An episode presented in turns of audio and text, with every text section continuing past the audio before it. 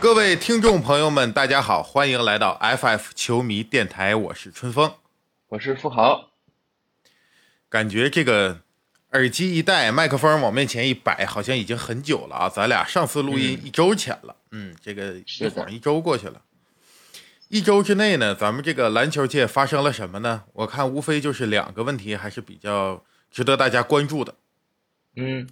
第一个是咱们亚洲杯，上次咱们聊完最后那期的时候呢，是说马上要亚洲杯开打。嗯，呃，亚洲杯这个中国男篮第一场打韩国，第二场打巴林，呃，第三场打中国台北。打完之后呢，现在已经是到了这个淘汰赛，昨晚是大胜了东道主印尼，然后晋级到了四分之一决赛，就是八进四，要打黎巴嫩。那那个强队们呢？亚洲杯哪？你说哪个队是强队呀？那个中国就是强队了。点的呀？这个你不是说这个澳大利亚？澳大利亚对吧？日本，日本包括有这个谁渡边雄太，呃，没在咱们这组小组赛，咱们这组就是巴林、韩国、中国还有中国台北。韩国怎么样？韩国我记得不也还挺厉害的？韩国第一场打咱们打韩国不是输了吗？啊！但是那个输的也情有可原，因为呢，当时受新冠影响，你看周琦上不了，呃，王哲林上不了，咱们内线呢就剩谁了？就剩你了，富豪。啊，富豪啊！原本他是打四号位，国家队了他。啊，打国家队呀！你你你你看你这现在还能打还那什么？啊，嗯，他原本是打四号位的，但是当时因为咱们两个主主力内线呢。呃，中锋不在，他是强行顶五打五，然后我这韩国韩国有个谁呢？韩国那个罗建儿规划回来那个那老黑啊，嗯，因为咱们这个内线两个大哥不在，所以那一场这个罗建儿在内线呢得吃得喝，咱们不说呼风唤雨吧，反正也是予取予求。那这个就导致当时咱们这个打韩国就是落败了。那个时候网友也比较。怎么说呢？有点有点不满意吧。嗯。之后呢，第二场就打这个巴林，打巴林。巴林很显然，他不是个强。你一说巴林这国家，你要不是因为看亚洲杯，咱都没听过这地儿。对，特别小的一个地儿。那咱们只赢了一分，这一分还是靠最后一个准绝杀打回来的。那我看了啊，所以说呢，这个那个时候就是咱们有点挣扎。但现在随着周琦能够正常打，王哲林也回来，然后咱们这个所有的包括外线的射手啊，咱们这个呃球员慢慢找到自己的状态吧。可能新冠的影响也慢慢在减退。目前打这个印尼，昨天表现的是非常不错的，多点开花。但我认为呢，咱们就是这样啊，呃，客观合理的来看待这个比赛。你输韩国那时候，咱们确实是缺人，缺兵少将，这时候输韩国很正常。呃，现在回来打印尼呢，确实印尼那个队伍，他虽然是作为东道主，他确实不具备跟咱们抗衡的实力。从硬硬实力上来看，打出昨天那个结果正常的，那那就应该那样。所以我们现在也不要有过过度的吹捧或者过度的贬低，咱们就继续观察下一场打黎巴嫩嘛。打完赢了咱就四强，后边再打谁咱们再看。日本那边渡边雄太和这个那个那个那个混血儿。呃，八村垒，呃，八村垒在在吗？渡边雄太在，因为我确实啊，呃，日本那边比赛也没怎么看，没怎么看，我就看了看数据，我印象好像八村垒现在没在吧？没没在这个国家队阵容里，应该是渡边雄太在啊。哦，所以这个咱们现在呢就继续看一看。嗯，除了这个情况呢，咱们因为本身咱们这个电台还是聊 NBA 的。就是说，聊 NBA 里的事儿，可能是我们主要的一个内容。那 NBA 那边有什么问题呢？就是我看到的目前比较有关注度的一个交易，就是太阳这个艾顿这个事儿。嗯，续约是吧？哎，他不是续约。你看，你现在都没了解这个，所以我就相信。大概知道，他本来不是说去步行者吗？好像是重新签是吧？对，这个事情是我呢一会儿给大家从头到尾的。呃，梳理一下整个艾顿的交易的这个过程，从头到尾是怎么回事儿？为什么网上啊，呃，网友这个观点就有冲突？呃，有些网友可能很了解，有些网友呢，像你，包括有些球迷，呃，也没有说完全的看整个这个艾顿的过程。所以嗯说，咱们今天就花一期节目来聊一聊啊，这个网上的观点到底是谁对谁错。对于嗯太阳来讲呢，是孰是孰非，他是亏了赚了，咱们都来聊一聊。好，这次签约一结束之后，网友我看到的就是两个观点，两派观点。一派观点呢，说太阳这是合理利用规则，嗯就是你联盟允许我这么搞，我现在就这么搞，我把艾顿最后还是留在了我的阵营当中，然后他省下了一部分钱，省了五百五十万美金。那五百五十万美金呢？他因为现在太阳已经超奢侈税线了嘛，嗯也就是说他多花五百五十万，最终花的就不止五百五十万，你每多花一分钱还有奢侈税那个罚金，就更多。所以呢，他省了省下钱，同时留下了人，这样呢，作为一个管理层的角度来说，它是一个比较不错的操作。嗯商业联盟嘛，它不是一个讲人情的地方。咱们在这儿来，大家你打球，你最终是要赚钱。我搞一个球队儿，我最后是要赚钱，嗯对吧？那这那商业联盟这样做没什么问题。那另一方的观点不一样，不一样什么呢？太阳这个艾顿啊，我印象中他应该是整个太阳球队历史上自己选到的第一个状元，嗯，是吧？第一个状元没了解过。应该是应该是嗯第一个状元。那你自己选到的这么一个球员，然后你又把他属于是自自产自养了吧，自己又培养到现在这样。那艾顿呢，也是作为一个太阳现在阵中不可或缺的、不可缺少的这么一一员。你为了这五百五十万和这一千来万啊，你你这么搞搞这个事情，把这个艾顿搞得就属于伤心了吧，离心离德跟球队，那你是不是得不偿失？嗯那既然咱们要聊这个问题，我们就还是得先聊一下。就刚才跟你说嘛，你可能不是很清楚哦艾顿到底怎么回事儿。咱们先说说艾顿这个球员吧，他呢，他不是个美国人，嗯他是一个巴哈马的运动员。啊这巴哈马在哪儿呢？他是在这个，应该是离迈阿密不远，就是美国那海岸线再往东南一点儿，迈阿密那小角那儿再往东南一点儿的一个小岛国。啊，这巴哈马总共四十万人，哇，就这么点很小很小很小一国家。你说朝阳区多少人？几百万吧，得有上百万阳区了，你这个嗯，天通苑多少人啊？啊！天对，天通苑，啊天通苑多少人呢？就一个社区啊，再大点恨不得就赶那国家。嗯那国家也穷，艾顿就跟很多 NBA 我们了解的球星一样，小的时候生活很艰苦，嗯但是天赋异禀。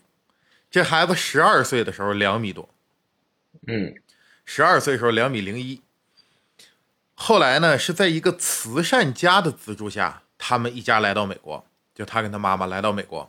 来美国的时候，艾顿都没敢想着说我以后就要打 NBA，而是说得知说有这么一项运动，就是能打篮球就能挣钱，还能挣大钱。嗯那人家又愿意培养他打，他就尽心尽力的去打。那个时候，他就有点像这个咱们之前有一期节目聊那个《灌篮高手》里边的樱木花道。嗯他刚开始打篮球的时候，对这个运动一无所知，规则都不懂嗯，啊，就是从这么一个完全跟字母哥差不多吗？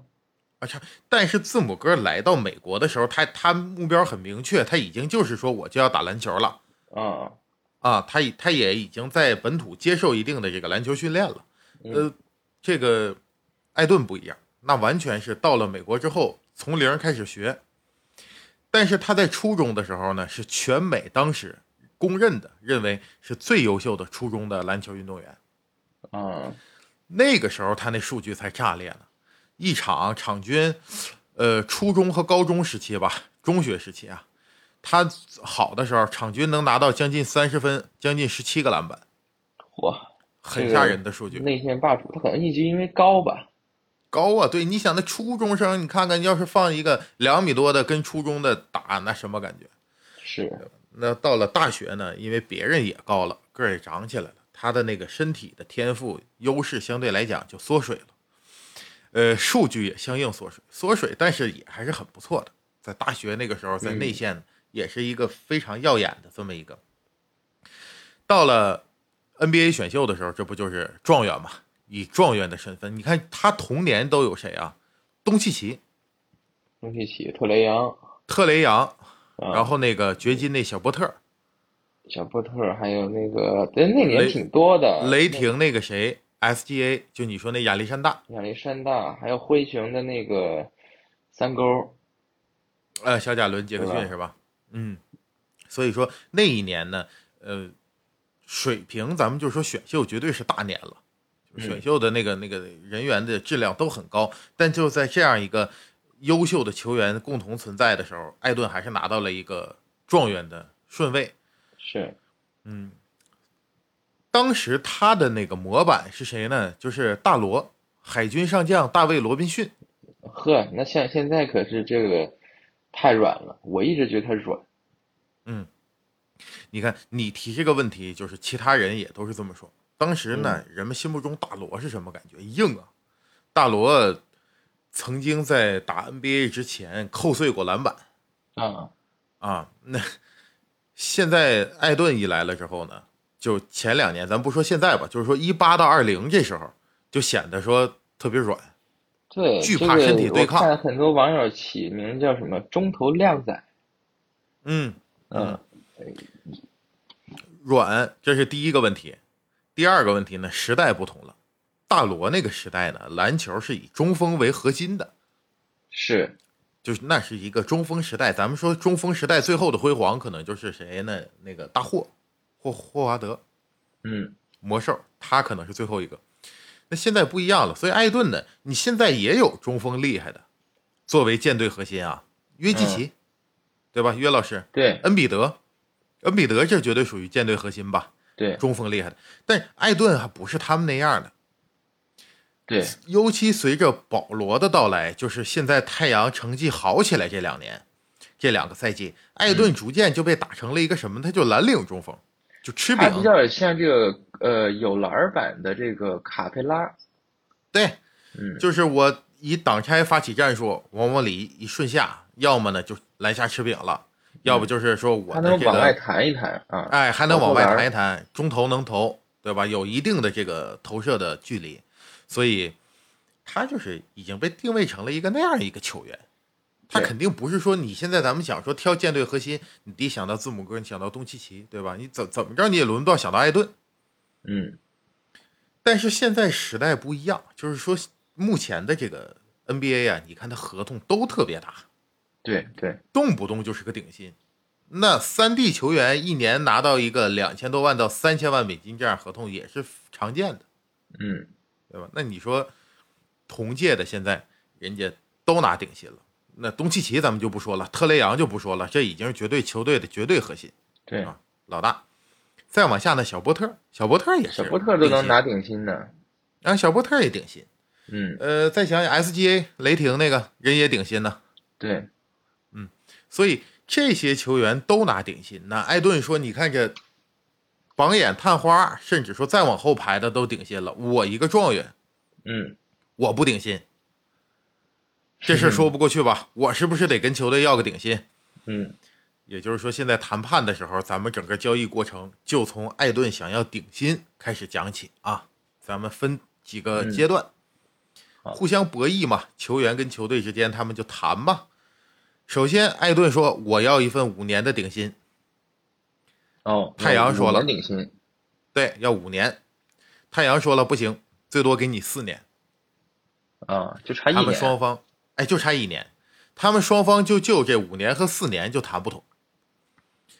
后来呢，到了这个休赛期前一段时间，太阳提供了一份资质报价，资质报价报价一千六百多万，嗯，一千六百多万美金一年，就这一年给你一千六百多万，你就在太阳打。这一下，艾顿就觉得感觉自己被侮辱了。被羞辱千多万，啊，你一千多万一年啊资质报价，你想留我不行啊？那肯定说不过去。但这个事儿是怎么回事呢？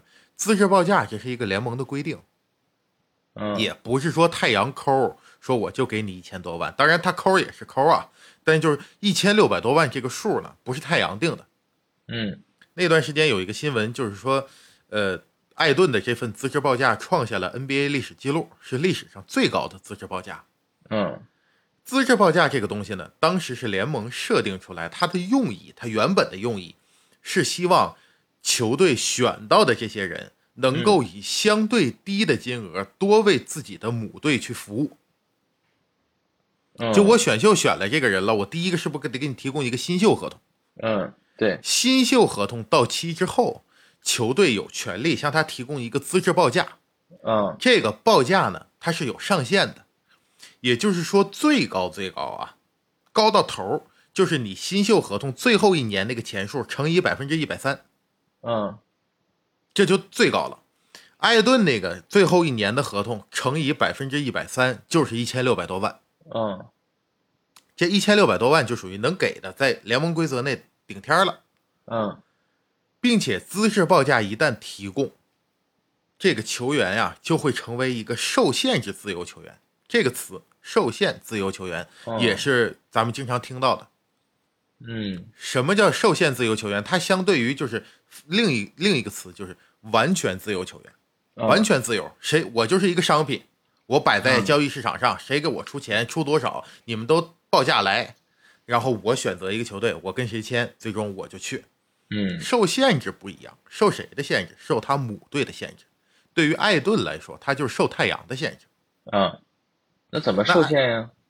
怎么受限呢？就是你如果要么你同意我给你刚才提供这个资质报价嗯一千六百多万，你签了，你在太阳再打一年；嗯要么你不同意，你可以进入自由市场。自由市场别的队不给你报价吗？你嗯不管别人报多少，我都可以匹配这个报价。嗯，匹配报价什么意思？有一个问题，那他为什么要给这个资质报价，而不是续约呢？就是真正的续约顶薪呢？现在讨论的不就是这个问题吗？就是说，这个太阳，咱说了半天，他操作什么呢？就是相比于他直接给顶薪，直接给续约，现在他费了这么半天事儿，到底是赚赢得了什么？咱们得聊一聊，对吧？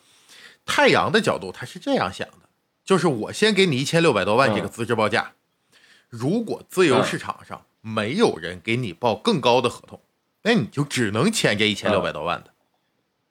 也就是他拿一千多万美金再用艾顿一年，那他肯定是大赚呢，对吧？你有顶薪，你最低一年也对三千多万呢，这一下省了一千多万美金，这肯定是大赚。嗯那再不济，外边有人给你报顶薪，比如说今年嗯开拓者就给报了个顶薪嘛，呃，不是、嗯说什么呢？步行者呀，步行者就、啊步行者就给报了个顶薪嘛。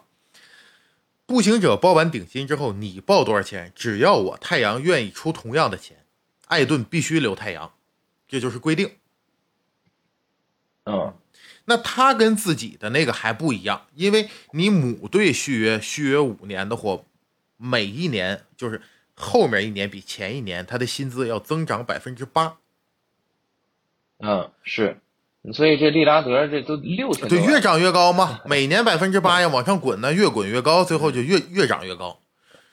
那步行者不一样了，步行者那边给的那个呢是每年上涨百分之五，每年上涨百分之五就已经是顶薪了，并且他不是母队，他他只能签四年。就我跟你签一个四年合同，每年涨百分之五。相比于太阳，如果自己去，我给你一个四年或者五年的合同，然后我每年增长百分之八，他就能省下来五百五十万。这就是咱们在节目一开始的时候跟大家说那个省那五百五十万。嗯，明白了。但是艾顿一开始的时候，他首先啊跟这个保罗就有点不合。他不合的起因是什么呢？保罗劝艾顿说是你应该降薪留队。后来保罗还在公开场合说个什么呢？他说，艾顿这个球员呢，就只只想着钱，不以这个大家共同的目标啊，说球队胜利的目标为主体吧，或者说这个不是太太过在乎钱。嗯，其实这话保罗说的就不合适，对吧？对这个有点道德绑架的意思呀。你管人家为了什么呢？那你自己就回头艾顿也回击保罗了，就是你可能挣了在 NBA 这联盟里靠打球已经挣了几亿美金了，四亿五亿有了吧，嗯几个亿美金了。你现在过来说我只为了钱，那谁过来打球不为了钱呢？尤其你前段时间给我推荐那电影叫《必胜球探》，对，我也看了，看里面有一句，咱们不剧透啊，就是说里边有一句台词，就是说球员的寿命就像狗一样，形容就是说短呗，因为他就是青春饭的东西，那谁能打到五十岁啊？对不对？在 NBA，那就这么两年，那一个人签顶薪能签几轮啊？今年艾顿二十四，签一个四年二十八，这再签一个顶薪三十二，我看也就差不多了吧。你顶天了，就说像老詹那样的，你三十二再签一个，签到三十六，也基本就这样了。所以每一次去选择签约的时候，那都很重要。嗯，一打就是四年呢，四五四五四五年呢，并且这还是一个有风险的运动。你在 NBA 打，万一你受伤了呢，对吧？状态下滑了，等等原因，四年过后没有球队愿意要我了，那我这辈子赚的钱大头可不就指这四年的吗？所以这个时候，对于一个年轻球员，呃，说这样的话，保罗这话说的就不合适，导致艾顿就嗯。不高兴，并且在季后赛打独行侠的时候，这个蒙蒂啊，就主教练太阳主教练蒙蒂和艾顿之间也发生了不愉快，后来蒙蒂把艾顿干脆就摁到板凳席上了嘛。就这些问题都导致艾顿本身跟太阳就有摩擦，那你这个时候管理层不站出来说支持一下我的球员，说我直接给你一个顶薪，反而是搞了这么一顿操作，那是不是就是艾顿就会跟太阳他心不在一块我人在太阳，心不在太阳。嗯，这是网友提出的。那怎么艾顿就是没有选择权利是吗？他没有选择权利，就是说这就是联盟的规定。他没有选择权利。如果别的球队出价，像现在步行者出一个顶薪，然后呢，太阳过来说我我不不匹配，那艾顿可以去步行者。但是太阳一旦匹配了这个价格，你出多少钱，我出多少钱，你艾顿就必须在太阳。哦哦哦哦，他这是多少年呀？四年吗？也就是从现在这个赛季签到二六年那个赛季嘛。嗯。那刚才咱们说到说艾顿可能人在太阳心不在太阳，所以网友就提出了说艾顿会不会消极怠工，我出工不出力？就这个问题呢，我个人观点是应该是不会的，或者说如果艾顿是个聪明人，他不会这么干。你年纪轻轻的，对吧？未来还如果没有什么意外的话，还有很长的职业生涯。你二十四岁，现在你开始在太阳摆烂。你未来怎怎么办呢？对吧？这你不是说我最后一份合同，我现在三十四岁了，我签最后最后一份合同，然后我拿一个大价钱，最后我就摆烂就完事儿了。你不是那个情形，所以他打应该还是会好好打。这个问题我觉得应该还还不是一个主要的问题。那主要的问题就是说，我的费解在于为什么要聊这期节目呢？你看东北话讲啊，有时候你看那个。东北大哥过去一谈什么事儿，说这个差钱呢还是差事儿啊，对吧？现在太阳咱们这操作全听下来之后，你发现咱们四个字、八个字总结：钱差的不多，事儿差不少。对，这差这事儿办的就，哎呀，差点劲儿。你说这个中间里外里啊，省了五百万是吧？那你这个作为以后将要在太阳再打四四年，哪怕说你说之后还要再打这么一个球员来讲，呃，我觉得呢诚意不够。对，就是我不理解的点是在于你这么一顿操作两头不占。嗯，如果你说我因为太阳队这个老板呀，他本身是搞商业出身的，就这个萨沃尔啊，嗯，他这个。如果你说我把自己定性成一个，我就是一个经营者，这个球队我来做这件事情就是为了赚钱，嗯，那我们也能理解，对吧？另一个角度说，我来经营球队，我是爱好，我是球迷，当然他也是以这个身份去示众的，就是说他出现在公开场合，他也想把自己打造成一个我是一个太阳的球迷，我打小就看太阳的球，我跟这个球队，我我我的心是在一起的这么一个形象。那你要是以这个形象来说，你就应该顶薪续约艾顿，对吧？这符合球迷的期待嘛？那你现在这样搞下来是什么呢？你奢侈税也交了，明年钱也没少花，省也就省了五百多万，你不是省了什么大钱？要不你说我为了省钱，步行者那头一开价，你把艾顿放走，咱换一个那个便宜的能吃饼的。假如你真认为艾顿就不值得一个顶薪，他呢所有的这个得分，因为艾顿虽然得分效率很高，但很多人都认为这是保罗或者布克给带来的，就是他就是怎么上？我就作为这个客观来讲，对于我个人来讲，我觉得艾顿呢，他是就是他可能是够着那个顶薪的边儿，但是他也绝对不是那种，那就续约肯定是顶薪的。就是那那种，比如说像什么谁呀，这个东东，对他其实跟那个小波特啊，还有这个呃当年的这个哈里斯，对吧？那七六人那个，对，就是他这种合同的，我总结就是，你给他一个顶薪，你也不亏，你也不赚。就是他也不是说你给他一个顶薪你就捡着便宜了，但是你说低于顶薪的，他还真不是说那种你拿个两三千万就能弄来的。对，但是你如果真是觉得艾顿不起到那么大的作用，就像前一段时间，其实最早提出艾顿不值顶薪的就是他这个球队老板，他说艾顿就不是一个值得给顶薪的球员。那如果你是这么理解的。咱能不能换一个，就是一千两千万，咱们就能拿下的？这样你既不用交奢侈税，对吧？也省了钱。那你省钱为目的嘛？所以现在搞下来，我认为他就是两头不占。所以我很费解，他为什么要这么操作？嗯嗯，包括这里边还牵扯到中间有一个什么问题呢？就是杜兰特那个交易言论引发的一个多米诺的骨牌效应。嗯。杜兰特说提出想申请交易的时候，自己点名两个下家嘛，太阳、热火嘛。嗯，太阳第一个首选要去太阳。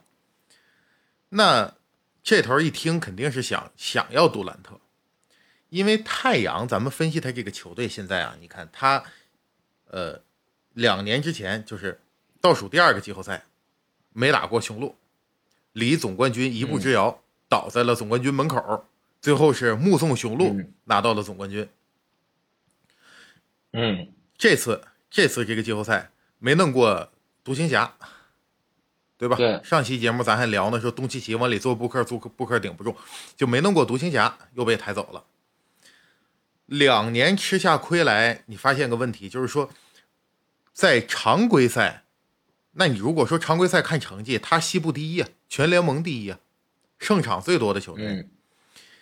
那常规赛那么成功、那么优秀的一支队伍，为什么到季后赛就拿不了总冠军，甚至说都没有走，今年都没有走到总决赛那一步？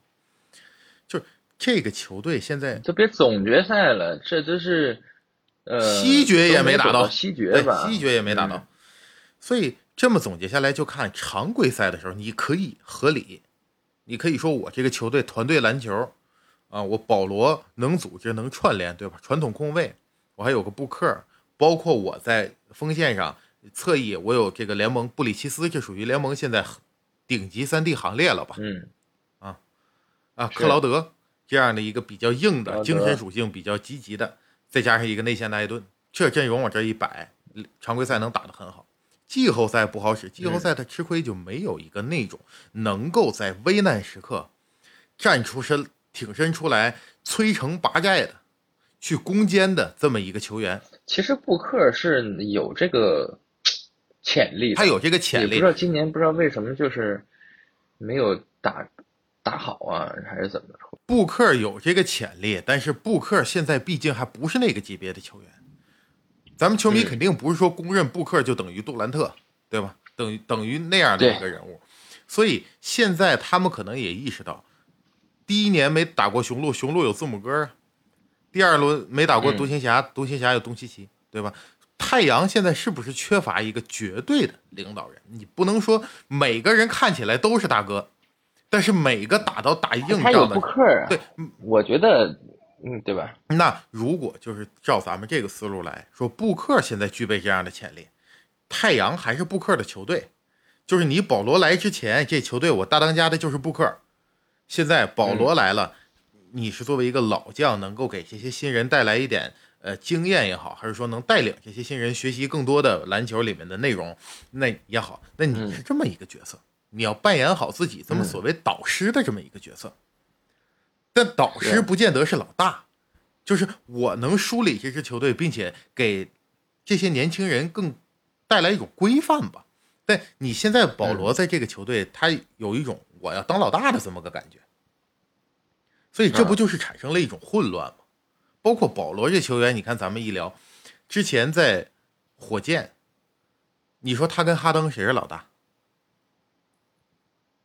那肯定还是哈登对吧？你看咱们这么一说，感觉好像就是保罗所在的那个球队呢，他好像不是老大，但他好像又是在这个言行之中啊，无论他是劝呃艾顿降薪也好什么呀，他好像还在扮演着一个团队领导者的这么一个角色。所以你这样搞下去，太阳前两年你都没拿冠军，今年叫我的观点来看，我个人观点，我认为更不好拿。为什么呢？你西部现在人都健康了呀，今年如果不出意外的话，西部现在竞争肯定是更激烈的，强敌环绕。你快船现在人家那两大俩大哥明年好了，对吧？嗯，又来一个沃尔啊，又来一沃尔。那掘金，那穆雷，然后穆雷小波特应该也都是能回来打。戈登这约基奇啊，约基奇戈登。啊，这四位，这现在所以西部来讲呢，竞争比往年还要更激烈。但是你反观太阳这一边呢，保罗又老了一岁。新赛季一开赛他三十八了，对吧？三十八岁，你现在是不是各个方面的数据还会下滑呀？在这样的情况下，你保留了现在这个阵容，你说我去争冠，其实也很困难。当然，太阳肯定也看到了这一点，所以。在杜兰特提出交易这个说法之后啊，太阳四次报价，主要还是以谁呢？就是布里奇斯跟艾顿作为交易主体，要去报价杜兰特。但后来篮网那头开的那个价呢，确实是有点，那就咱们之前篮网，我现在感觉他就不，他就不想送，他给的那些东西太，对，太过分了。就是我，咱们之前节目是不是聊过？我那时候说，我说篮网，你还不如就说我不卖。贵贱不卖，对吧？你张口说两个全明星级别的球员加七个选秀权，这是他公开提出来的要价。对，太阳一瞅，这我也匹配不上啊，对吧？再说也没人愿意匹配，何况说你杜兰特那头呢，有价无市。要说现在有好多球队疯狂在争，你可以这么提，但现在也没人是真的拿出来这样一个价码。我觉得吧，现在这个，因为杜兰特现在是要往下走了。他不是说在一个，就是我到了就能够有立竿见影的这个状态，而且他还有这个伤病隐患。我觉得你要说拿艾顿加上一个布里奇奇斯来换，我觉得就能换了，就相这个相当能换了。要搁我说，万如果太阳在这个情况下再愿意出点选秀权，那就相当能换了。对啊，但是。篮网那头不换，不换呢？太阳这头你就得看了。现在咱们还是聊说太阳这管理层啊，就咱们站在太阳这管理层这个出发点去看问题。要么我要解决我球队没大哥的问题，我要我要弄了一个在季后赛就好使的，就是他只能赌杜兰特现在死神回归，我再回来还是当年那个劲儿。杜兰特肯定还是有那个劲儿的，但是呢，他你要说再续约一个四年，你之后不知道。但是杜兰特现在肯定是。即插即用的，然后呢，这个篮网呢，它既然要重建，那你是不是就得换点这个在年轻一辈儿里面比较厉害？对，这俩就不错啊，艾顿跟布里奇斯就不错呀。那如果我还是说太阳啊，太阳要么你要真想要，咱们就拿艾顿加布里奇斯，我再搭上三个或者四个选秀权，我再给你三到四个这个叫选秀互换。这样的一个，这也是 ESPN 最早提出的一种交易构想嘛？那我一咬牙一跺脚，心一横，我就换，对吧？我既然要解决球队没大哥，那我就我豁出半个队去，我就解决这个问题。你要不想解决这个问题，就像现在这样，那你就围绕着自己的这个阵容来打造。那你艾顿是不是你阵容中非常重要的一个年轻的一个不可或缺的一环？那你得把这个东西留好了。所以说现在太阳这么搞下来呢，我觉得他有点两头没落着好。但是他省了钱，但他省了钱了。你说到点子上了，就是说这个萨沃尔啊，你看我后来我费解呀，那个球队那么多工作人员对吧？人家研究了半天，那到底这事儿该怎么办？还能没咱们想的清楚？可能是不是太阳的这个老板也不是很有钱呀？所以呢，咱们还得聊聊太阳这老板。太阳这老板有意思，他就是说铁公鸡这么一个称号吧，在联盟老板里是有名的。确实，第一他也不是说特别有钱，他的身价如果我没记错的话，他身价应该是七亿多美金。嗯，那也算是一般了啊，这个。对，他在 NBA 的老板里这个身价不属于高的。然后呢，他是零四年的时候花了四亿美金，四点零一，准确说四亿美金吧，就是说买了这个太阳，把这球队买下来啊。但是他因为这铁公鸡这个事儿，已经不是头一回了，耽误不少事儿。嗯，当年是零三零四那个赛季，太阳当时是纳什、小斯。然后马里昂，嗯，他们三驾马车在这个德安东尼的带领下打那个跑轰的时候，一一跃就从一个联盟的鱼腩球队成为了一个当时的总冠军争夺者吧，争冠球队，争冠球队。嗯，那时候太阳的阵容里还有谁呢？乔·约翰逊，就是单打乔，嗯，啊，单打乔，英王吧？英王后来就是从那什么嘛，他是从太阳走了之后去到了老鹰，嗯嗯，当英王去了。但是，乔·约翰逊呢？他当时在太阳打得很不错，并且他也没有要一个很大的合同。他要的那个合同，当时他说的是六年五千万美元的长约，那个是合理市场价，当时就是一个市场合理的价格。但是这个萨沃尔呢，就说我六年给你四千万，俩人就讨价还价，讨到最后说是我六年四千五百万。最后就因为他这个讨价还价的态度。就使这个乔·约翰逊就离队了，在零四零五赛季离队了之后，你看小斯跟纳什接着带着太阳打，后来呢，就是斯塔德迈尔到续约的时候又出事了，还是因为这个问题，价格的问题，小斯又走了，去纽约了嘛，去尼克斯了。嗯，小斯走了之后，纳什一看呀，他也看明白了，就是我这老板是就玩我呢。对吧？嗯，我把这个球队打的状态不错了，然后呢，你给我配一堆这个边角料的球员，然后在我的带领下，这些球员大家都打出身价、打出数据了，然后你把这些球员一卖，又给我配一批新的边角料。那那时一看，我这辈子在这太阳无望啊，后来他不也走了吗？就是当时。纳什、小斯，包括丹打乔，然后那个马里昂在的那时候，太阳是很有夺冠的可能性的。那时候如果说大家补补强，呃，或者说咱们花点钱努努劲儿，太阳很有可能就拿一个总冠军，就是至少是有希望的。嗯，老板没有，并且小斯在的最后那一年呢，太阳那时候薪资是七千四百万，小斯走了之后，太阳的薪资变成了六千五百万。也就是说，小斯走了，那钱他也没拿出来去补强，反而他就省下钱了，就相当于是把钱省下了，然后继续让纳什自己在那就努力。嗯，然后那这个老板还干过一个事儿呢，这这老板有意思，这老板还卖过自己一个首轮签，卖的现金。嚯，就这事儿，这挺你说作为一个球队的球迷，如果你老板有一种老板是这样的，他从来就不露面儿。就我们看这个球队，你根本就不知道这球队老板是谁，他完全把运营权和管理权交到下面去，交给专业的团队去做。我呢，就幕后老板嘛，我不管这个事儿。嗯，咱们这萨沃尔不这样，萨沃尔他是经常露面，并且他频繁的参与管理，参与的还非常细致。哎，这个教练了，那个什么，小到包括一个球员的续约的问题，他都亲自出来谈。那亲自出来谈，你就是给人球迷一种感觉，我非常关心篮球，我非常关注我的球队。可是你关注球队的这么一个人呢，你又把自己球队的一个首轮签卖了，卖卖换回了现金，这个在球迷眼中肯定是不做好的吧？这个行为，人家骂你很正常啊。但是这个没有你没有办法说人家那。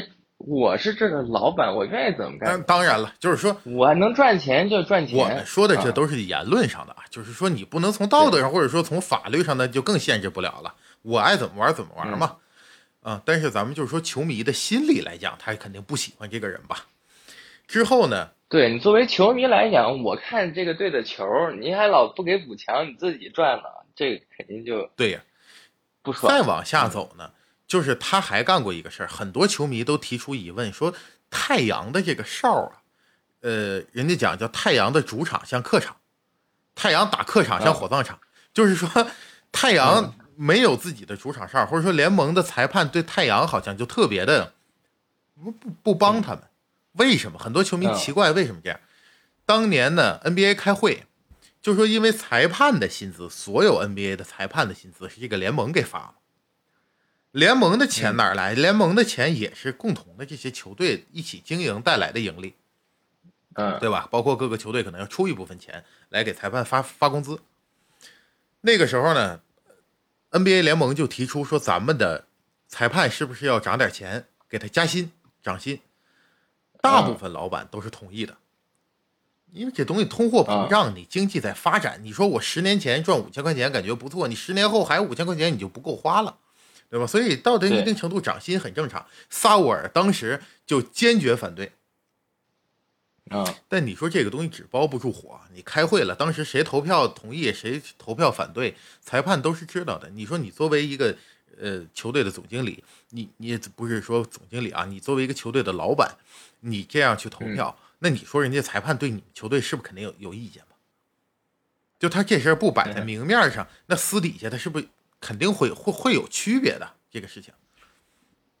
所以萨沃尔这个老板呢，他铁公鸡啊也好啊，或者说他贪图这个小利啊也好，怎么说呀？反正他这种事儿没少干。是，嗯哎，这次我觉得吧，他可能就是不爱。就是他不爱篮球，你像那个快船队那个老板呀，还有库班这种，就是天天就自己都在那看。对，就像咱是玩一个这个这个 RPG 似的，我得氪氪金啊，对吧？他是把这个东西当成一个养成游戏去玩。但是这个确实，你说这也是一个点，就这萨沃尔呢，他本人可能是比较喜欢网球。嗯，但你喜欢网球可以呀。就是说，你如果拿太阳这个球队，你单纯当成一个自己的资产来经营，那你可以说咱们尽量不这么多的去参与到管理当中，对吧？我我就完全交给管理团队去做嘛。我给你下一条死命令：第一，我坚决不交奢侈税，对吧？第二，你想办法让我这球队每年能盈利就行了呗。我管他这个具体是怎么运营的什么的呢？他还不是。所以，除了说他不喜欢，这是一个点啊。另一个，去年的时候，这老板还出了个事儿，这个萨沃尔被人家递交了一个数据，就是一个证据吧，去告了，相当于是让联盟来介入调查。调查呢，这个事儿其实不小，因为上一个被联盟调查的是快船的前老板，就斯特林啊。斯特林被调查了之后，确实证明那个时候告他的原因是说他有种族歧视啊。啊，包括他有这个私下的这个不当言论等等，他因为这个问题呢，就是 NBA 就开了个会，NBA 有自己的规则，就是超过四分之三的老板都认为他应该，呃，就是被踢出咱们这个队伍，那他就必须强制性强制他把自己的球队要卖掉了啊，所以说现在这个快船这不才现在才换成这些鲍尔默，嗯，那如果这一次。他这个萨沃尔被调查是这样的一个情况，那他事儿不小，他很有可能就当不上这个老板了。当时对他的这个控告呢，主要是这三项：第一个是他是种族歧视，嗯，呃，第二个他是性别歧视，嗯，第三个啥都歧视，第三个还性还性骚扰 这个人，嗯，呃，种族歧视那个就是开会的时候啊，他经常就说那个词，就那 n n word，就是这在美国是禁词啊。不能说的，你张口闭口黑鬼黑鬼的，那那可真是很天大的事儿。在美国的这个政治立场来看，那他这些球员，这是布克啊、保罗呀，这不当当当家，这不全是啊？所以说这个人呢，有的时候他包括他的那个行为非常古怪，他呢把自己妻子拍一些这个比较暴露的照片啊，在联盟高层开会的时候传阅，让别人看，拿手机看。就是非常尴尬，大家就说说当时那个场景，那手机就像一个烫手烫手的山药。我谁你说怎？大家不知道用什么样的一个态度和观点来面对这样一个场景，对吧？正常人来说，这这很怪。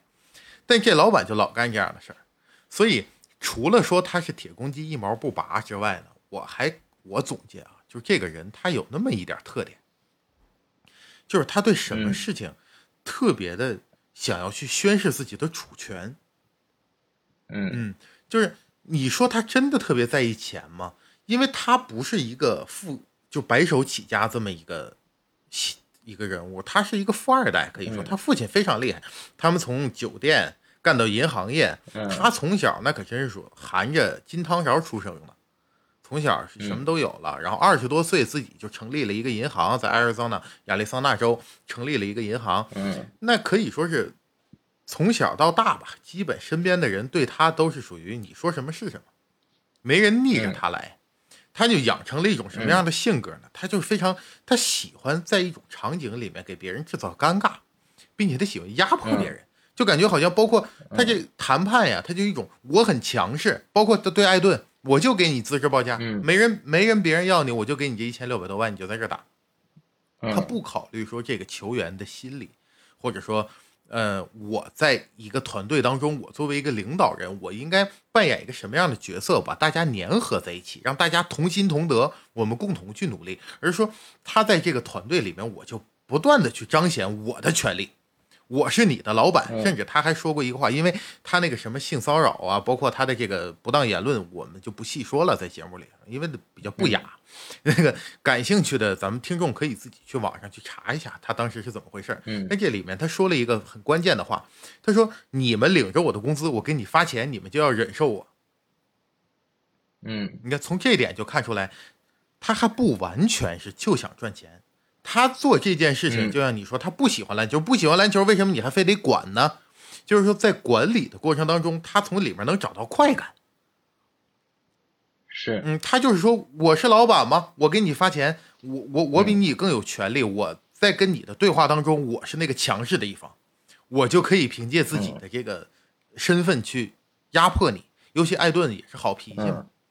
当然，谈到最后呢，其实对于艾顿本人拿到的钱来说，我觉得问题倒是不大，对吧？他也留在了太阳，最终那钱就是人家那一年都挣几个亿的人，也轮不着咱们操心。但只是说，嗯，在整个这个交易的过程当中，我看完了这个故事，包括我去看了他老板的这些特性，我觉得咱们是不是可以从中有一点自己的感悟，或者说我们学习一些什么东西？因为。太阳现在站在这个节点上，就是他其实也是站在了一个球队的十字路口。你说他差吧？人家常规赛第一，对吧？呃，甚至前年还打到了总决赛。那你说他好吧？我觉得明年咱们要预计说争争冠大热门，咱数三个队可能都数不着太阳。或者在我的观点里啊，我不知道别人怎么想，我认为前三可能里边没有太阳。所以，嗯。那他下一步到底应该怎么选择？我觉得这种选择可能放在咱们普通人身上，现在每时每刻也在发生，对吧？这东西咱们就结合自己嘛。你看咱俩今天下午不还得选择去呢吗？对吧？因为现在疫情的这个反反复复吧，在咱们国内啊，它是一个不可抗力的因素。这个不可抗力的因素导致很多人的生活、事业、你的规划可能现在都被打乱了。或者说都被推到了一个选择的十字路口上，你也这玩意儿就别再往后说了，说了就没没法播了。这个这个能说，这个可完全能说，这有什么不能播的？就是说，咱们作为一个普通的平头老百姓，我们现在的生活放在这样一个十字路口上，我们要做选择嘛。在做选择的时候，我们应该怎么去考量？因为这个咱们也不是人家人生导师啊，我就是说自己就咱俩，咱们。怎么去选择？通过看 NBA，我们从这里是不是能吸取一些观点，或者说，呃，产生一些想法？我的想法就是说，做什么事情呀，咱们得有一个明确的规划。嗯，就咱们认准目标在哪儿？你看咱们国家说什么事儿还得五年规划呢，是吧？再远了，咱不说，五年作为一个阶段，咱得规划呀。我明确什么？就像咱们我我中间反复说的，我明确就是要一个巨星杜兰特，那我心一横，我必须得把他弄来，对吧？我如果明确就是赚钱，那你现在步行者开了价，你艾顿就走，我觉得一分钱奢侈税不交。现在就是说，你没有明确那个目标的时候，你容易就把目光集中在眼前的这个小的事情上，比如我怎么操作能省这五百万。是费了半天劲，你省了五百万，当然不错啊。那五百万美金不是小钱，就是说咱们说张口闭口一说五百万，那也不是小钱。你省是好，可是对于你长远的大的目标来说，你到底是要它盈利，还是我到底是要它争冠，还是到底要怎么样？嗯，它真的起到了正向的作用吗？我觉得也未必见得。就是说我费了这么大劲操作下来，从长远的角度来看，它对你完成自己的这个。规划到底起到了多大的帮助？嗯，通过这一点，我只是说想跟咱们听众朋友们分享，就是我的想法，咱们的感受。